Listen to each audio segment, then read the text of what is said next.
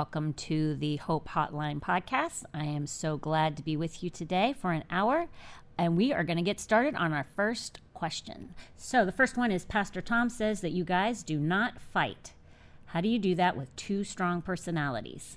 Well, that is a very, very quick question because we definitely are two very strong personalities. Um, but we have a very biblical home. So, because of that, that truly has helped us in keeping everything in its proper order. We've been married for a very long time. We've been married for 26 years, uh, three years of dating prior to that. FYI, no hands in bad places. We lived a very biblical dating life as well. Um, so we uh, were pure when we got married.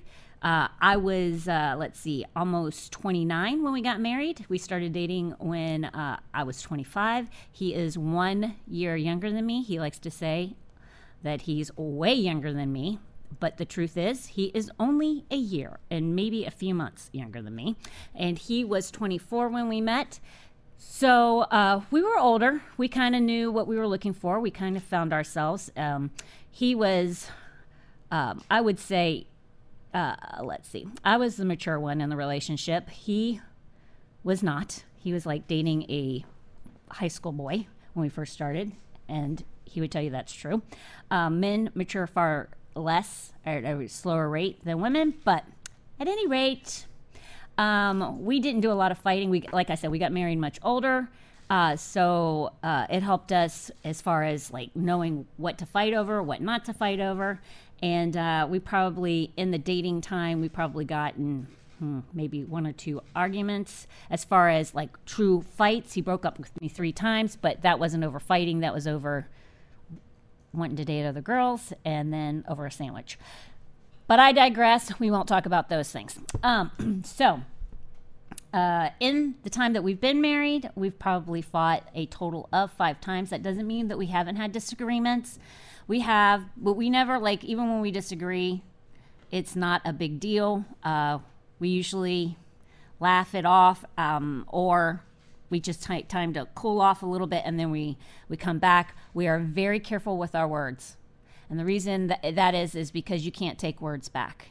And, um, they are, the, the life and death is held in the tongue. So if you want to destroy your marriage, if you want to have uh, bigger problems, then don't use your words wisely because I can guarantee you that you can destroy somebody's soul and spirit by the words that you use against them or towards them. So, like I said, we were married when we were older. It's funny because um, the building that we're in, no, no, no. The other building we were in, this happened about three years ago, maybe four tops. There was a woman that we knew when we dated from our old church. We met at, at a church, a local church, and it was a Church of God. And we met there and she watched us date for the whole entire three uh, three years, and then um, she actually attended our wedding. And uh, this lady, I, I, I, really like. I think she's still alive today. Um, I, I like her a lot. Um, what I love about this woman is not, I'll be honest with you, I don't know if a lot of women do love this woman um, because she's kind of like me. Uh, she's, she always says what she thinks. She's very nice. She'll do anything for you for the most part, but she's just a very straightforward personality.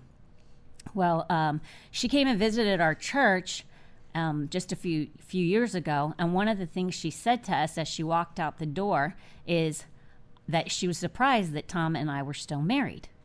And I was like, like I thought when we got married, the the birds were singing. Everybody thought, "Oh my gosh, like this is the best union ever. Like no one's more compatible than these two, right?" No. She was thinking they're probably not going to make it past a year.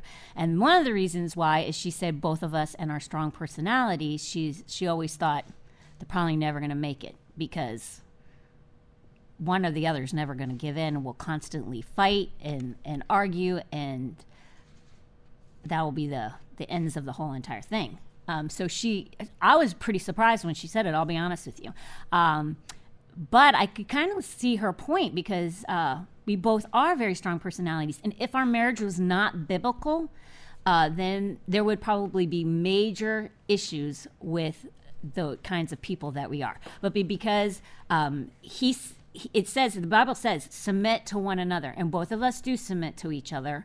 We are both very good to each other um, and listen to each other's thoughts and opinions um, respectfully for the most part. We do it um, consistently. But the other thing is at the end of the day he's the priest of the home. So if a decision has to be made he always always always listens to what my opinion is. Um, and he takes it into strong consideration.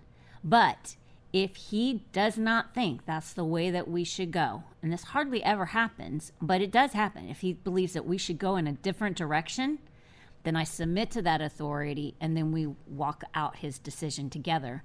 And I do it with uh, a joyful, grateful heart, not one that is a rebellious or divisive. Um, so that's that's huge, and that's one of the reasons why we don't fight. But the other reason is is because we pick our battles. Most everything is not worth fighting over. There's just not a lot in this in this life that um, you've chosen this person because you said outside of God, outside of the Trinity, I love this person the most on this earth.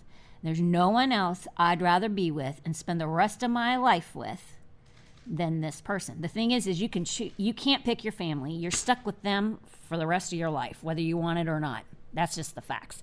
But you do get to choose who you're going to be married to and spend the rest of your life with.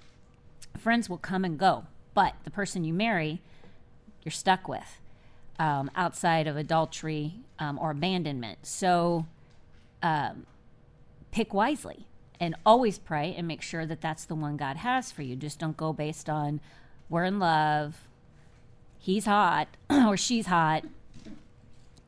I can't wait, uh, you know, lustful thoughts. I can't wait for the wedding night kind of thing. Um, all of that fades away. Marry your best friend. Don't marry somebody you can't live without. Marry somebody you um, want to live with. You know, a lot of times people are always like, I can't live without this person all of us can live without somebody. We want to have somebody that we we can't we don't want to live without, um, and life would not be the same without. So always marry your best friend. And if that's the case, then you don't want to fight, you don't want to argue. It's a miserable existence. People say, "Oh, marriage is hard." Marriage is not hard. It's not hard when you choose the one that God has designed you to live with.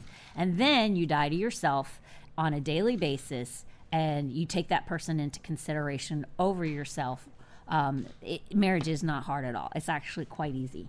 Um, I dated Tom pretty much because he was hilarious, not because he was good looking, because he really wasn't when I first started dating him. Um, he was he was big. He's a big dude, and his eyes were squinty because his face was so heavy, and uh, well, so fat. And so, like, he was not attracted to me. His hair needed help. His clothing was not good. He had no style whatsoever, but he was hilarious. So I went and I had come back to the Lord and gotten saved again because I had walked away and I decided, you know what? I'm not going to marry this guy, but he's super funny and I've dated a lot of all other types, so let's go with big and funny. I never dated that before. So then he lost all this weight, he got hot. That doesn't mean turn down the heat just so you know. That was a keyword. Our keyword for um, turning the heat down because it's flipping freezing and where we're at right now was the word hot. I didn't mean that. He was very good looking. Uh, then I started chasing him. It worked out in my favor, but we laugh a lot. We we laugh a lot in my house. Um, my husband is hilarious. Then my son is like he is very funny. My daughter, who doesn't think she's funny, that's when she's the funniest. So we laugh a lot in our house, and uh, we take life seriously to a certain extent. We take sin seriously, but outside of that, we enjoy life and we have lots of fun. But I would tell you, pick the one uh, or find somebody who you laugh with, who's your best friend, and uh, you won't fight a lot. You won't want to fight. You'll you'll look at those times as miserable, and you'll run the opposite direction from them, so that you have a daily life of laughter and joy, and um, that's huge. So that's that on that question. Question number two Why was Rahab blessed even though she lied? That is a excellent question.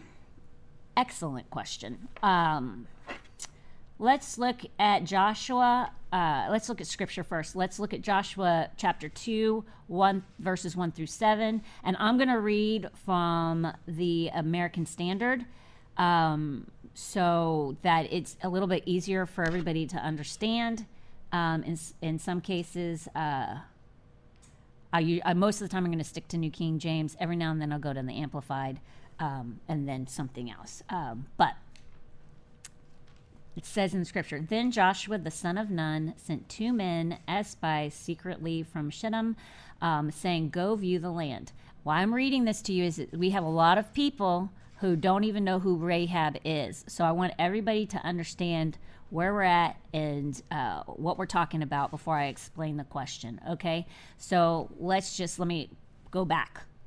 So Rahab was a prostitute who helped two spies, Israel's uh, Israelite spies, um, when they were trying. They have exited out of Egypt. They've been wandering uh, 40 years in the wilderness, and now it's time to take the promised land. Okay, so Joshua sent out two spies and so Rahab assisted these two spies um, in, in like spying out the land to make sure what the situation was. Okay, so here we go. Then Joshua the son of Nun sent two men as spies secretly from Shittim, saying, Go view the land, especially Jericho. So they went and entered the house of a prostitute whose name was Rahab and rested there. Now, Rahab's house was on the outer side of the wall. Okay, so it's not like they went inside the gates. They it was easy for them to get to her because her wall or her house was on the outer wall of Jericho.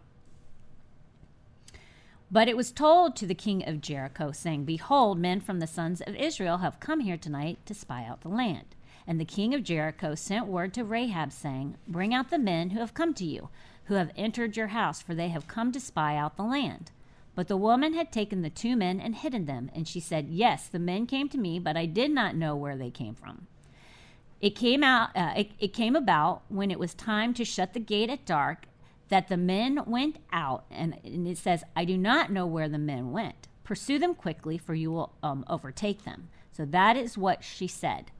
That's a lie because, but she had brought them up to the roof, so she brought the spies to the roof and had hidden them in the stalks of flax which she had laid in order on the roof. So the men pursued them on the road to the Jordan to the crossing places, and as soon as those who were pursuing them had gone, they shut the gate. So they're up on the roof, and then the men pursuing them that the king had sent out go out, listen to her, and they start chasing uh, and looking for these men, um, or looking for the two spies on the road to Jordan. Okay, so she lied to protect the two spies. There's reasons for that.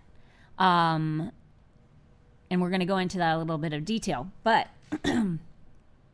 she lied to protect them, but the reason she lied to protect them is because she was getting revelation. The people of Jericho realized that their God, our God, was the true God. And they feared for their lives because they had seen what had taken place when they had crossed out or had heard stories. If they, if some of them weren't still alive um, as children and had grown up for 40 years listening to the stories of how um, the Israelites had been um, taken out of Egypt. Um, Pharaoh chased them, the Red Sea was parted, and then closed in on Pharaoh and the men chasing them, the soldiers. They had all heard the stories of this, so they knew God was real. It had been passed down and passed down and passed down through generation um, for the 40 years as they wandered in the wilderness, the Israelites did. So the people of Jericho, they were afraid when they found out that two spies were checking them out. Um, so she was no dummy. But let's also look at time of war. Okay, in times of war, we know lying is a sin. Well, murder is a sin too. All right, they're both in the Ten Commandments. Lying and murder are sin. Times of war, though, there is lying and there's times of murder. And God has, in in um, like there have been wars where where the Israelites were killing um, their opponents, like the Amorites and and things like that. The people are not held to account for the murders of the people that they killed. Correct? Right. So, and I would say, in in in in the same way, lying would be held to the same standard. Um, I know that sounds somewhat hypocritical, but you have to use the examples of that are biblical. So, if murder's a sin, then God would not allow the Israelites to go in and conquer and then tell. In many cases, He told them, when you go into a land, kill everybody, kill everybody from the livestock to the king. That meant women, children, men, everybody. He told them to kill everybody. But the Ten Commandments clearly say, do not murder. Why would God do that? Because there are circumstances where it is called for and it is not considered sin. It's crazy, but wartime would be one of those times. And it's not very often that that an exception is made to the rule, but in this case, it is. And also, let's look at this. She was praised as a woman of faith. She was not praised for being a truth teller, correct? So, um, Hebrews 11 is a chapter called the people of faith. So in Hebrews 31, it says, By faith, the prostitute Rahab did not perish along with those who, had, who were disobedient after she had welcomed the spies in peace. So what happens with her is the whole Jericho is conquered.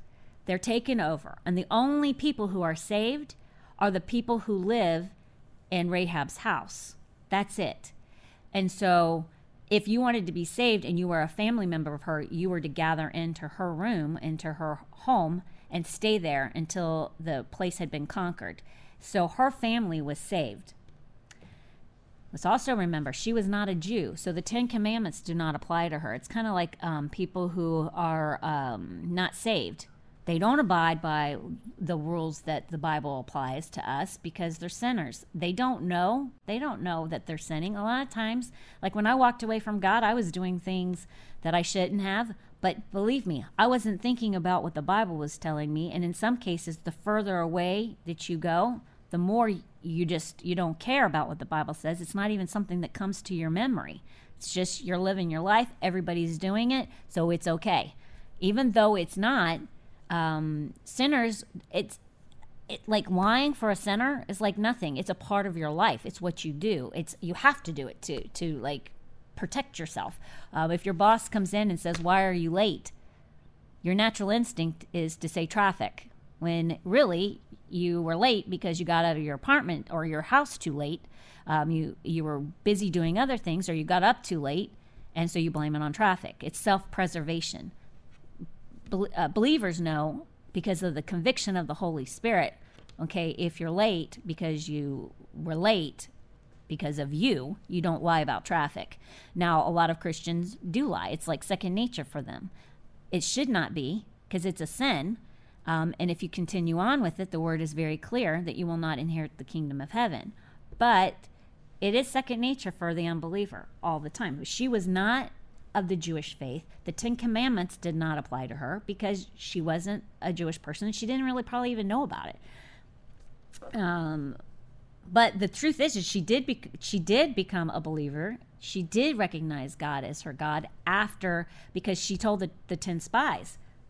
This is what she said in uh, Joshua 2 8 through 11. She knew who the true God was. She says, Now before the spies lay down, she came up to them on the roof and said to, to the men, So this is what she said before she sent them out. She goes, I know that the Lord has given you the land, and that the terror of you has fallen on us.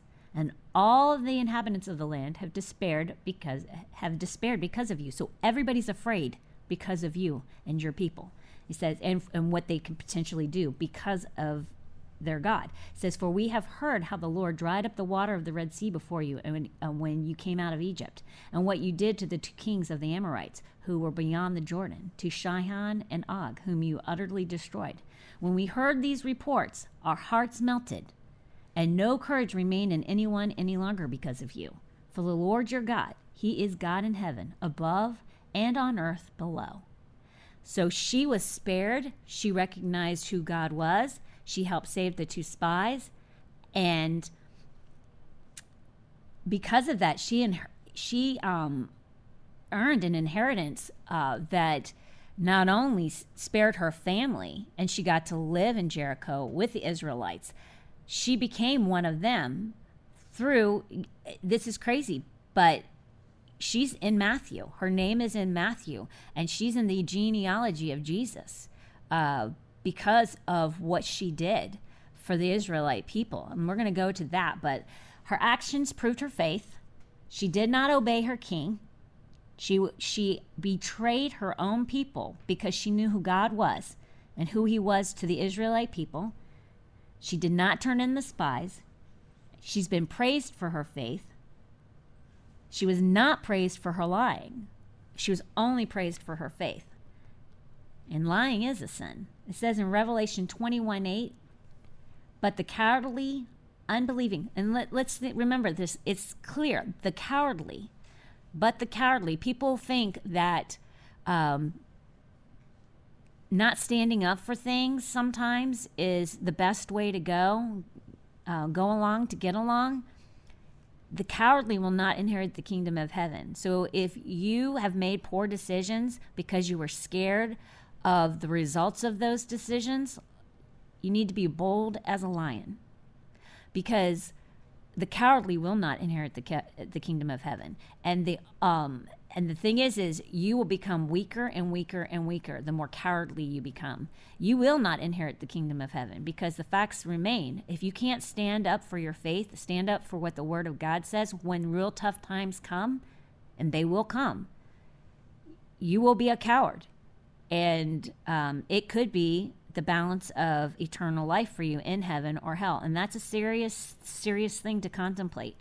It says, But the cowardly, unbelieving, abominable murderers, sexually immoral, sorcerers, idolaters, and all liars. My husband says this all the time. It doesn't say all murderers, all sexually immoral, all sorcerers. It doesn't say all that. It says all liars. There's a reason why that is prefaced all liars, because lying is a big deal. If you are a Christian or call yourself a Christian and lying is a part of your lifestyle, then you need to really seriously say, Am I saved? Because it says, If you live like this, you'll not inherit the kingdom of heaven. In Galatians and Ephesians, it says that. If you live like this, you'll not inherit the kingdom of heaven. So it's a difference between living like something and struggling with something. Okay, struggling with lying is way different than saying it's a lifestyle for me. If I get in a situation, I'm going to lie. Okay, there that's where things change. All liars shall have their part in the lake of fire, which burns with fi- in the lake which burns with fire and brimstone, which is the second death. Lying is serious. It is not something that is allowed, and I will say that uh, I don't know that Rahab really had much of a choice in not lying to save the uh, spies. That's why war is is different, but in those situations that are outside of that, lying's never acceptable. Matthew 1 1 through 6. Let's look at the genealogy of Jesus and how big of a deal it was what she did. And the thing is, is we are no different. Rahab was a prostitute. She did not come from the greatest of backgrounds. And all of us, to some extent, have a past. Some of us are like my sister, um, who is my baby sister. She like she hardly ever did anything wrong. I have an older sister, um, then it's me, then I have a brother, and then I have a younger sister. My baby sister, for the most part, was like I always say I was I was as pure as the driven on snow, and she was as pure as the snow. She was very good girl. Um, but there's a lot of people like me who your past holds you up. And so you think, how can God use me because of of my past. And I would say to you, well, what that didn't hold Rahab back.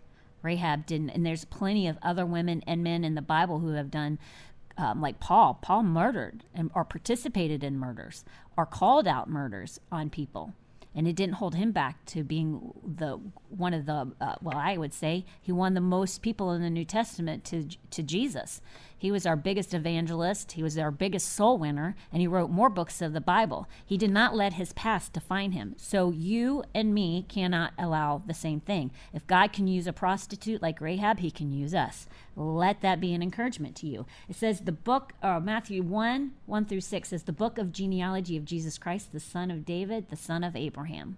It says Abraham begot Isaac, Isaac begot Jacob, and Jacob begot Judah and his brothers. Judah begot Perez and Zerah from by Tamar. Perez begot Hezron and Tamar. There's very few women ever mentioned in the Bible. Tamar is one of them in the ge- uh, genealogy. And Hezron begot Ram. Ram begot um, um, Amminadab. Amminadab begot Nahshon. And Nahshon begot Salmon. And here's where it gets good Salmon begot Boaz. The same Boaz as Ruth and Boaz. The same uh, Ruth as Ruth, the book of Ruth, with Naomi. So Boaz, uh, Boaz was uh, Boaz's mother was Rahab. So Salmon begot Boaz by Rahab. Her name is one of the names in Matthew with the genealogy of Jesus. And Boaz begot Obed by Ruth. Obed begot Jesse, and Jesse begot King uh, David the king. So, if you look at this, Rahab was David's grandmother. So she was in the gene- genealogy of kingship, royalty. And it said that Jesus would be in the genealogy of royalty. King David, it goes all the way through. So Jesus is in the family genealogy of King David. But it took Rahab to make that happen. What parts can we play in making major things happen in the Christian world if we forget about our past um, and move forward, we don't lie, and uh, but we become people of faith and we walk those things out in excellence. Amen. What can we do? So whatever you've done in your past, forget it. That's what Paul says. We forget what we what our what our past is, and we move forward to to the prize of the high calling. Amen. Everybody is usable. Question number three says I, I and this is hey listen I, I am about to I, I wrote this down but it's specifically because it's what i'm saying it says i abbreviated this question but here's the gist of what it is it says um, and i'm kind of like protecting the person that wrote this even though they don't need protecting but they'll know who i'm talking about it says the area that i live in new york we have to church hop to find a church full of the fire and sound doctrine i tithe to the river where we get fed you're you're tithing to a great place, and you everybody should be very careful where they tithe and where their money goes to because um, it's a big deal. But that's another question for another time. The church I attend nearby has closed for several reasons and shows videos. Should I attend a church with pansy Christians that love Jesus or stay home? Or just carry the fire and irritate everyone, uh, which is what I feel I do? Well,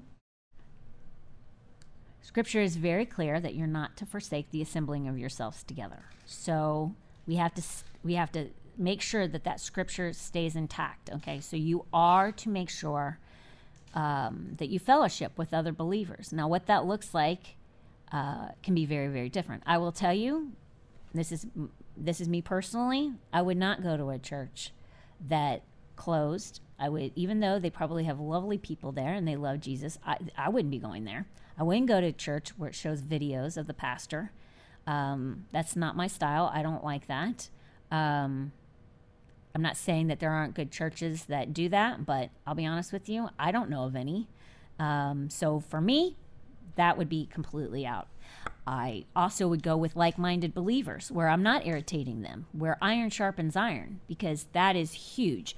Uh, if you feel like you're being an irritant, maybe maybe you will have some influence on them. I doubt it. Um, I know that being the example is important, but for me, the connection would be iron sharpening iron, where I'm actually uh, going there and I have a, a positive influence. I have a ministry that I can provide. Um, some people might not like it every now and then, but on the whole, they embrace the ministry that God's called me to do, and uh, that I can be something that is of beneficial for the church that I attend instead of something that's a nagging gnat, like that's a buzzing in the air and that people keep wanting to swat away. That's not for me. So, I'm going to tell you, I would strongly suggest don't go. Okay, but I'm not telling you not to do church. But I am going to tell you, I even asked my husband about this question. So I have my opinion, and then I'm going to you, tell you what his opinion is. So I would say you start a Bible study or you find a really good one where you guys uh, all believe the same thing. Then you're not forsaking the assembly of yourself. It didn't say you have to go to church, it says you have to come together. Okay, so either uh, so maybe you start a bible study up and you and you get your friends that you have that are like-minded and all of you guys feel like you're a fish out of water um, that you have the same maybe not necessarily all the same uh, strong political viewpoints because sometimes that makes it difficult but biblical viewpoints are very close. Are people that attend are very open-minded to maybe things that they don't know so that they can grow in areas that they should. So, Bible study, that would be my plan for you. If that's not possible, um, because this is we're, we're, we're in tough times. Like it is to be all on your own right now is not is not something that's conducive uh, for anybody. Um, one of the reasons why we are to stay together and stick together and fellowship is it says as we see the day approaching. And the, the, the thing is is we do see that the times of of end times are coming. Now, what that looks like and how close that is, I don't know, but I do believe that we are in the beginning of birthing pains. And so, how long does that last? I don't know. I mean, my labor went on for over 24 hours. And it says a, a, a day is like a thousand years, and a, a, thousand years is like a day. So, like, just depends. I, who knows how long we have that things will be like this. But the more isolated you are, the harder it will be for you to be able to stand against some of these things that you might come up against. So I would make sure that I was around people who were like minded and strong in their faith to be able to stand with you. Um, Tom said, move. he said, get out. Um, he's very drastic, though, in some of his things, but he's like, if you can't find a good Bible study and you can't um, if you can't create a Bible study or find a good Bible study, he said you need to move. And he's like, if you got give to the river, you need to move and, and come to where you're you're being fed. And he's like, I know that sounds radical, but that's where we're at. He's like, radical times call for radical radical measures. And I do agree with him for the most part, I do. But if you can stay where you're at and you have family and you can do a Bible study, he do that. And he even agreed. Um, so for that, I would say do that. I keep seeing my hair. I keep seeing my hair. My split ends are really bad. My hairdresser, who's my friend, I'm going to get it from her. She's not going to be real happy that my hair looks like this at all. The girls in the room are like, What are you? I'm not kidding you. my hairdresser, I would give you her name, but then everybody would bombard her. At some point, I might do that. give her some good shout outs. She's a great hairdresser. I'm very picky. And it just so happens she's my friend, so that helps too. But question number four enough about me and my hair, my bad hair. It's going to drive me crazy. I'm looking at, I'm not looking at the camera anymore. There's a camera, I mean, after the camera, there's a screen. And I get, I get told not to look at that thing, but I can't, I see my split ends really bad. It's driving me crazy. All right. For the guys that are watching, you're like, get on with it. I've had enough women. You totally relate. You get it. You understand my plight. You have compassion for me. But even this might be too much for you, too. So let's go on to question number four.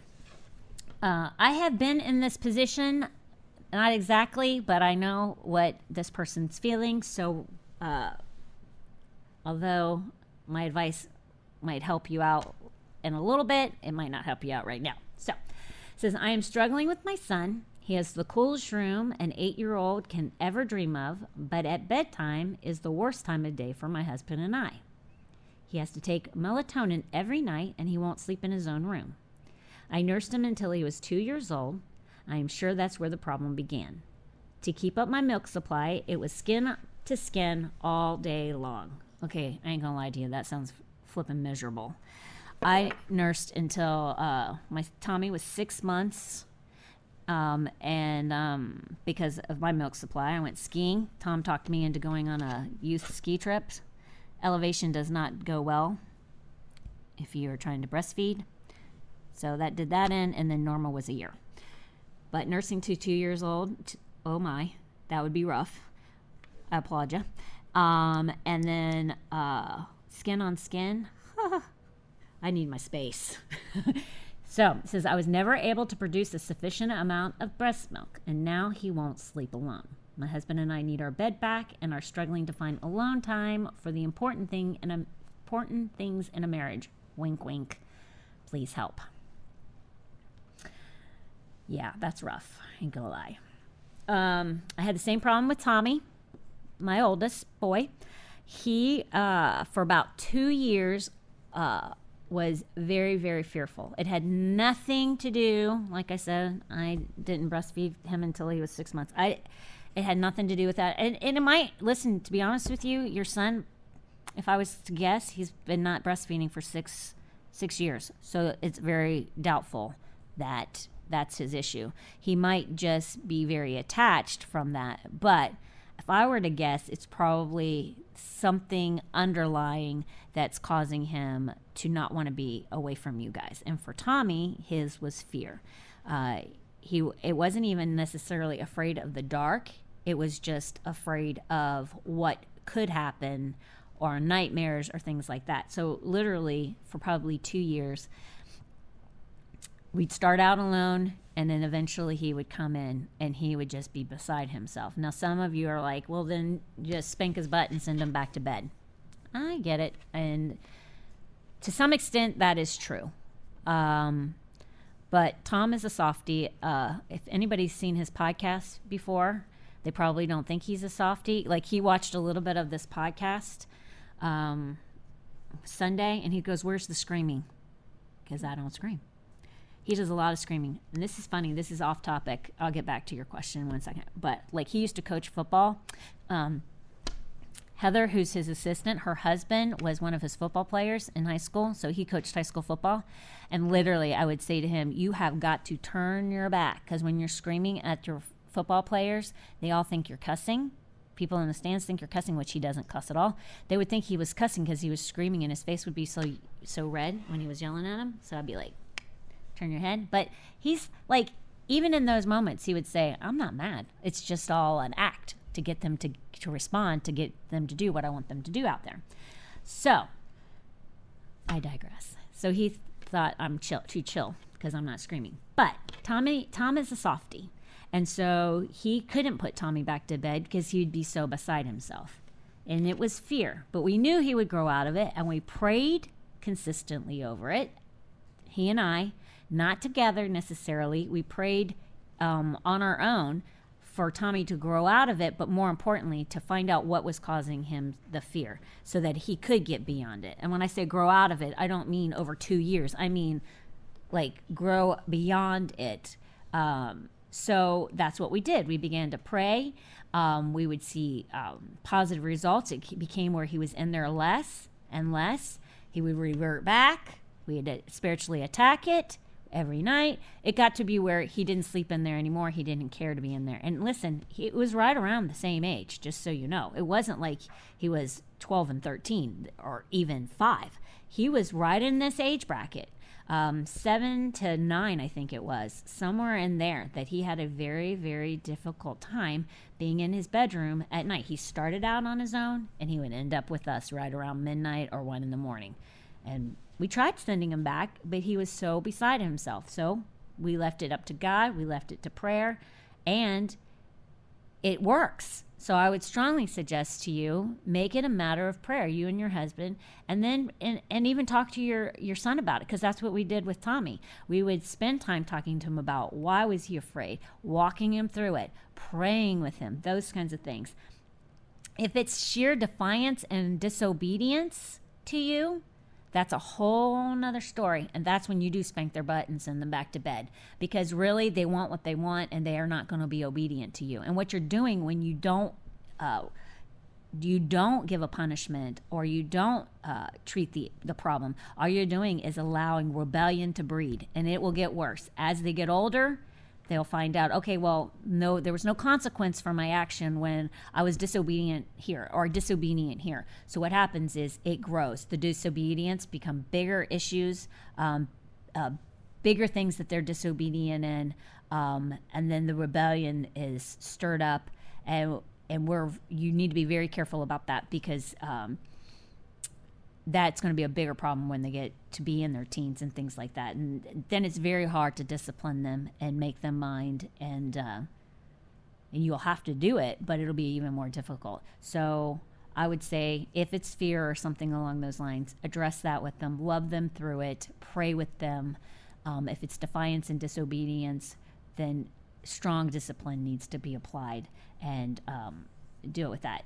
Um, it's healthy for your son, it's healthy for your relationship with your husband, and um, it's not going to be easy, but you need to stand strong and work through either case. Um, but I will tell you, if it's fear, it'll go. It, it, well, either one, it'll go. It'll be resolved pretty darn quick. But, um, pretty darn quick if you start handling it quickly now. So, question number five is: Should we read the books of the Bible that were removed from the book of Enoch, or remove like the book of Enoch? Um, I'm gonna say no. And the reason I say no, you don't need to read those books um, that are not in the Bible is because most people have not mastered the Bible. You master the Bible, and then you can master the other books. Most people don't even have 10 scriptures that they have memorized, or can even give you 10 different illustrations of in the Word about a problem that someone may have, and that you can go and say, like faith if somebody came to you and had a question about faith, do you have five different ways of explaining how faith works by five different people or um, actions in the Bible that took place to be able to um, walk somebody through a faith issue? Probably not. Until you do, you don't need to. Um, I'm going to give you some really strong statistics that'll prove my case. It says over 2 billion Christians in the world. Okay, so over 2 billion Christians in the world less than 30% will ever read through the entire Bible. There's 8 billion people, okay, on the planet. And 2 billion Christians in the world, less than 30% will ever read through the entire Bible. That is a horrible statistic. Over 82% of Christians, um, Christian Americans, only read their Bibles on Sundays while they're in church. 82%. Pew Research indicates that only 25% of Americans now attend church any given Sunday, significantly down from 47% in 1990. So in 1990, we had 47% of Americans attending church. And now it's less than, uh, well, it says it's 25%. So out of 100%, if you have 100 people, 75 people are not going to church and 25 people are going to church. Those are horrible statistics. Horrible. And then you take those that take that number and you keep going down, fewer people actually read the Bible. 57% of American Christians believe other religions can lead to eternal life. 57 American Christians believe there's another way to heaven outside of Jesus. That is frightening. The word is very clear that there's no other way by which a man can come is but through Jesus Christ. There's no other way to get to heaven. There's no other way to have a relationship and is unless you ask the Lord Jesus Christ into your life and to forgive you of your sins and to go to heaven. That's it. And 57% of American Christians believe that there's another religion, there are other religions that can lead to eternal life. Jesus says, I am the way, the truth, and the life. No one come, but, um, come to the Father but through me. How in the world do Christians, 57% of Christians, believe that other religions can get them to heaven?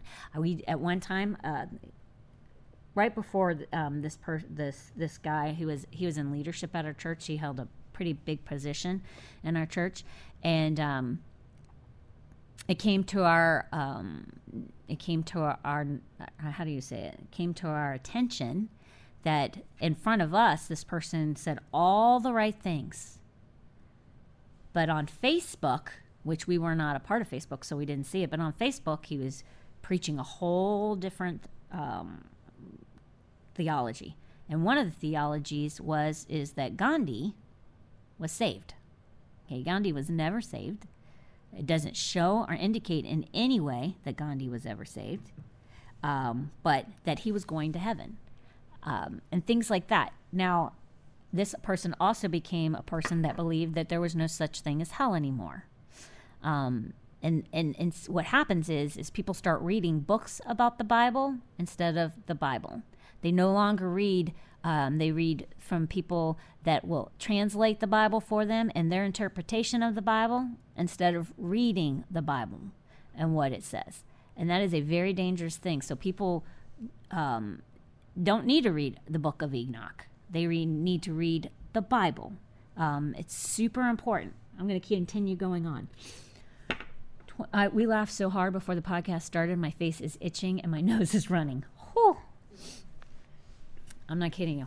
We were crying laughing. So 2021 statistic says 11% of Christians read the Bible every day. In 2021, uh, uh, this is called, um, these stats are coming from a place called Statista. Um, 11% of Christians read the Bible every day. So 11% is a very low percentage. Only 22% of Christians believe the Bible is fully inspired by God Himself. So, where do they think it came from? I think they think that the men just wrote it and they wrote down whatever they thought was good. But in the next podcast, that question will be answered very thoroughly and how wrong that actually is because somebody had an excellent question that followed this one. It just so happened, I don't know, that's God, that shows that, the Bible is truly uh, God inspired. It has prophetically been played out and proven over and over and over again that it is the true word of God. Um, and so that's a very frightening thing that 22% of Christians believe that that um, the Bible is uh, fully inspired by God Himself. What do the other twenty? What did the other percentage think? They, what is that? 88 percent? No, yeah. What's what's hundred minus twenty two? Uh, seventy eight, right? Is that seventy eight? That's seventy eight. Oh gosh, you know what? I got two homeschool mothers in here. I homeschooled my kid. That's frightening. Yeah, seventy eight. Thank you, Lord. I got it. And both of you are fired. You're going to take your kids back to the public school system because you stink. You should have known that like that. they just told me I can teach them math. Okay, they won't graduate if that's the case. I had to get a tutor for my kids. math is not my subject. Yeah. They would have not passed, they wouldn't have got, gotten a college, uh, high school degree if I taught them math. Frightening. Uh, let's see, Pew Research indicates that only 25% of Americans now attend church any given Sunday. Did I say that? I, I did that. All right, so let me just ask the person that asked this question and everyone else that's uh, listening to that wonders the same thing. You know, can I read other books than the Bible? Can, is it good to, or is it okay to read other books that were a part of the Bible? Um, um, I would say to you is do you already read it daily? How much time do you spend in the Word on a daily basis? Okay. Do, do you know Scripture? If you were to have to win the lost, would you be able to tell them how to, to be saved? Um, so important. I mean, you need to understand Scripture to be able to explain how one becomes saved. Uh, you, everybody should be a soul winner. Uh, if you don't know the Bible, you can't win the lost. That's just the facts. That takes knowing scripture that's no, knows that means knowing the word because someone's just not whenever you go up to somebody and they're not going to ask you all the same questions they're going to have all different questions and you need to know where in the word to go and find those answers so that you can prove um, or give them an answer so that they can be won if you can't find it and you don't know it yourself you need to sit down start uh, start checking it out and start knowing the word because seriously the the goal is to win the lost and disciple believers that's why we're here to win the win the lost and disciple believers. The rest of the things that we apply and add to our life, those are added bonuses. They are not um, things that are like like a lot of people live their Christian lives where they have their own agenda and then they add God into wherever he fits in. That's not what it's all about. It's God's agenda, and then you get to add in when there's time left um, over time. You get to add in what you want to add in. That's how it should be, not the other way around. We are totally off as as uh, Christian believers on our perspective of what a Christian walk looks like. That looks like, um, and we look like the rest of the world almost all of the time. And if we would live like the Bible says, then we would be the city on a shi- uh, we would be a shining city on a hill, and people would be drawn to us, and then they would come to know us, and then they would come to know Him, and then there would be a, a reason, right? Right now, most of us uh, we live our lives like the world. There is no reason. No one has a reason to want to live like you because you live like them.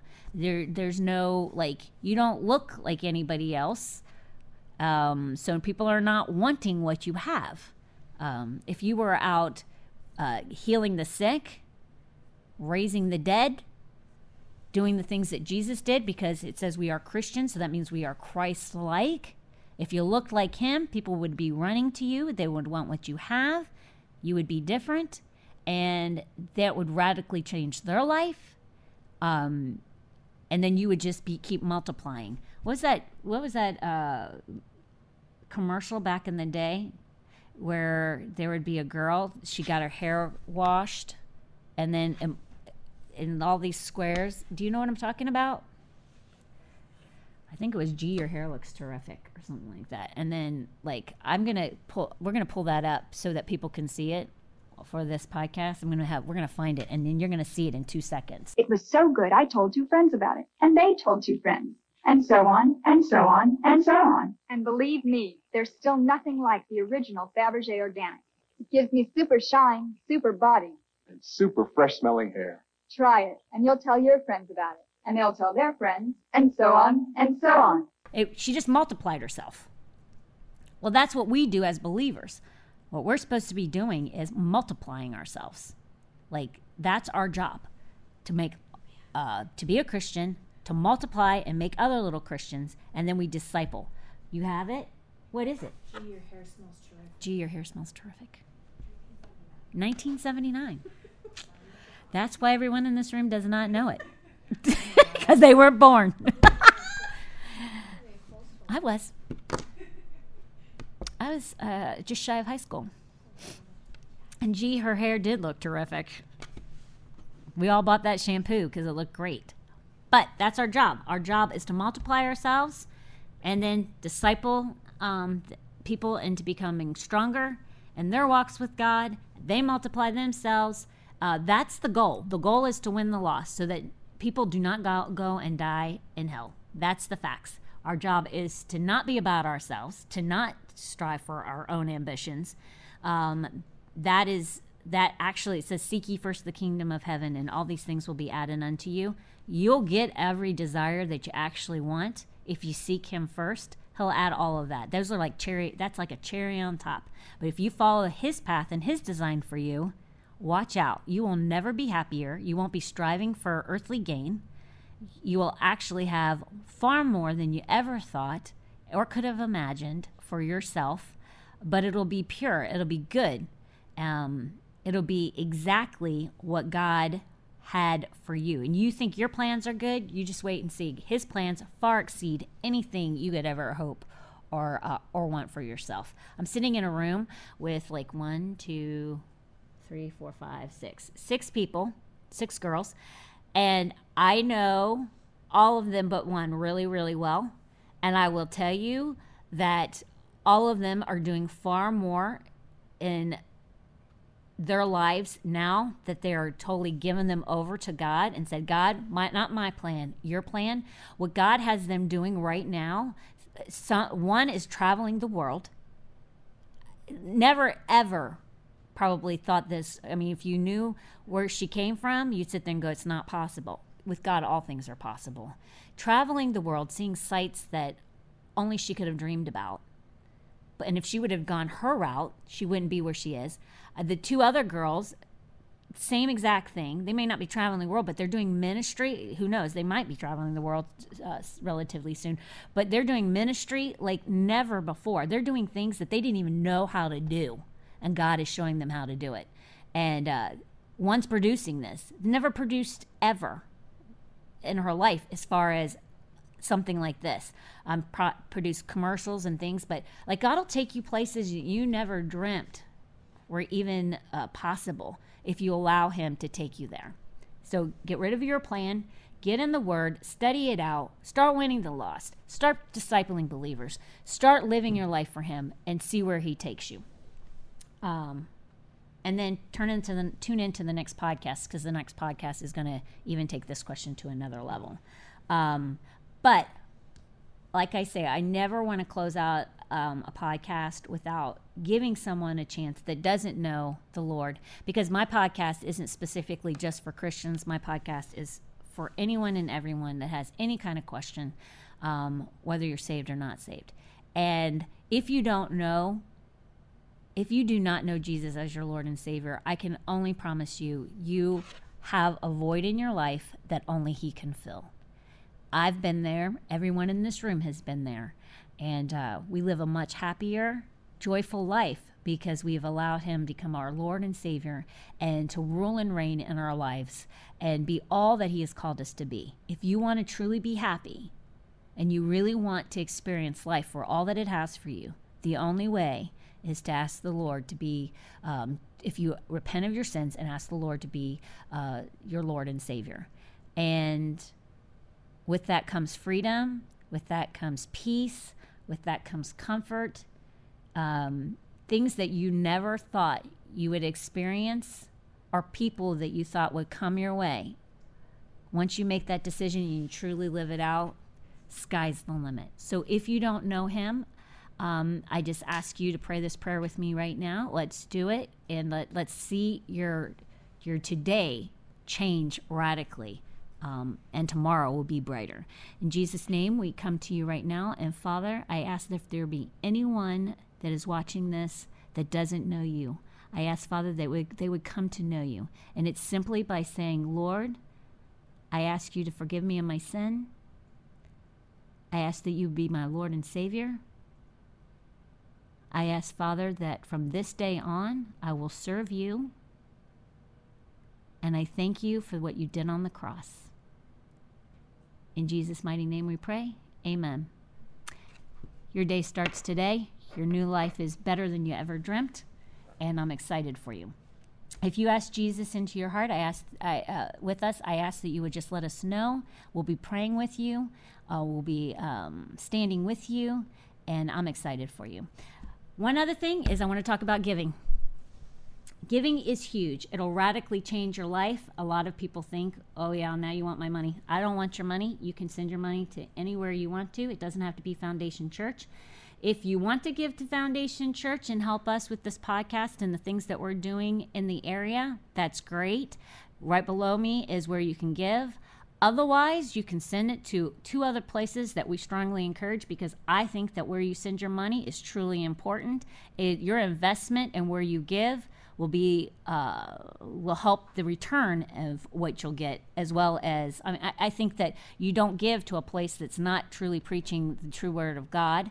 Um, and I think like we give, the church personally gives, as well as myself and my husband, we give to Revival Today, which is Jonathan Shuttlesworth and Adalis, and we also give to um, R- the River, which is Pastor Rodney Howard-Browne and uh, Adonica Howard-Browne, um, pastor both all, everyone's pastors that I just mentioned, um, and we've given, but we've never seen the return like we've received um, by giving to these two ministries. They're doing mighty things for the Lord as well as Foundation Church, and I think that your return is is is really good when you're giving to the right places.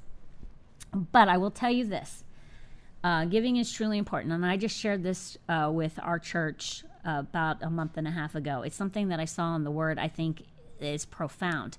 Uh, a lot of times we think that we're being obedient with what God is telling us when it comes to giving, and we limit ourselves uh, based on our understanding. But let us look at the scripture. Achy monkeys. I forgot to write the scripture down. But I will have it. It's going to be below right now, so you can look it up. Um, it says, uh, it's in, um, I believe it's in Mark, or it's in John, actually. It's in John. So I'll have the scripture below in two seconds. It said, It came to pass that as the people pressed upon him to hear the word of God, he stood by the lake of Gennesaret, which is Jesus. And the two ships standing by the lake, um, but the fishermen were gone out of them and were washing their nets. So Jesus, the people are pressing in on him. So he normally would preach from a boat uh, because the voice would carry, and then he wouldn't be, people wouldn't be on him. And then everybody could hear what he's saying.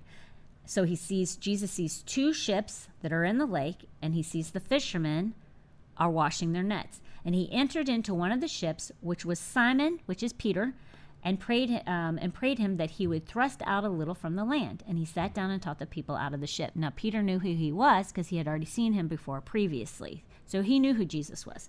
And when he had left speaking, he said unto Simon, Launch out into deep and let down your nets for a draught. Okay, so uh, they had already been fishing. Fisher fishermen fished in the evenings, and then they would go in for the day. Okay, so this is already daytime. They're washing their nets because they have been out fishing all night long. And Simon answering um, said unto him, Master, we have toiled all night and have taken nothing. Nevertheless, at thy word, I will let down the net. Okay. Now I want you to. What I said in verse four was which we just read 5 it says now when he said when he had left speaking he said unto simon jesus said to simon launch out into the deep and let down your nets for a draught.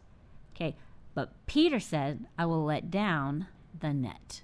See because of the night he said that they caught nothing. He said i'll let down the net. Jesus said let down your nets. He had a preconceived idea based on his experience. Okay we do not the word is what we go by. We don't go by our experiences. Okay? And when they had done when they had this done, they enclosed a great multitude of fishes and their net and their net broke. Okay, so the one net was breaking because so many fish were coming into it. And they beckoned unto the partners, which were in the other ship. So Peter starts calling out to the other fishermen, We need help. So they bring out the other boat, and they that they should come and help them. And they came and filled both the ships, so that they began to sink. See, that's what we do. That's what we do as Christians when we give. We have a preconceived idea of what um, God's going to do for us, but His ways are higher than our ways. And you can't go by what you believe. You've got to go by what the Word says. When when the word tells you to do something, you do it, and then you see the the results of your obedience. If Peter would have just let down the nets, he would have not been ill prepared. He would have been prepared for all that was coming in, and his faith and what he doubted in what Jesus was telling him. So that's the reason why he only gave one net. If he would have had faith and no doubting, he would have let down the nets and everything would have come in. He still, because he was obedient and because God is merciful and Jesus was graceful um, and gracious, he still had everything come in. So, what I strongly encourage you is don't throw in one net. When you give, don't throw in one net. Believe for the full abundance of what the word says. And the full abundance of what the word says is whatever you give in this lifetime, you'll get a hundredfold back. So believe for that hundredfold. When you give, it says that you are to give with a joyful heart. Give with that joyful heart. You don't give so that you get, but the word is true. Jesus said, "Test me in this," and no. And so he said, and this that's the only place in giving Jesus said to test him. So when you give, give with expectation. Know that a hundredfold is going to come back and be returned to you. And don't throw down one net. Throw down your nets and wait for the multitude of fish to come in. Amen. I'll see you next time. Real talk. Real talk.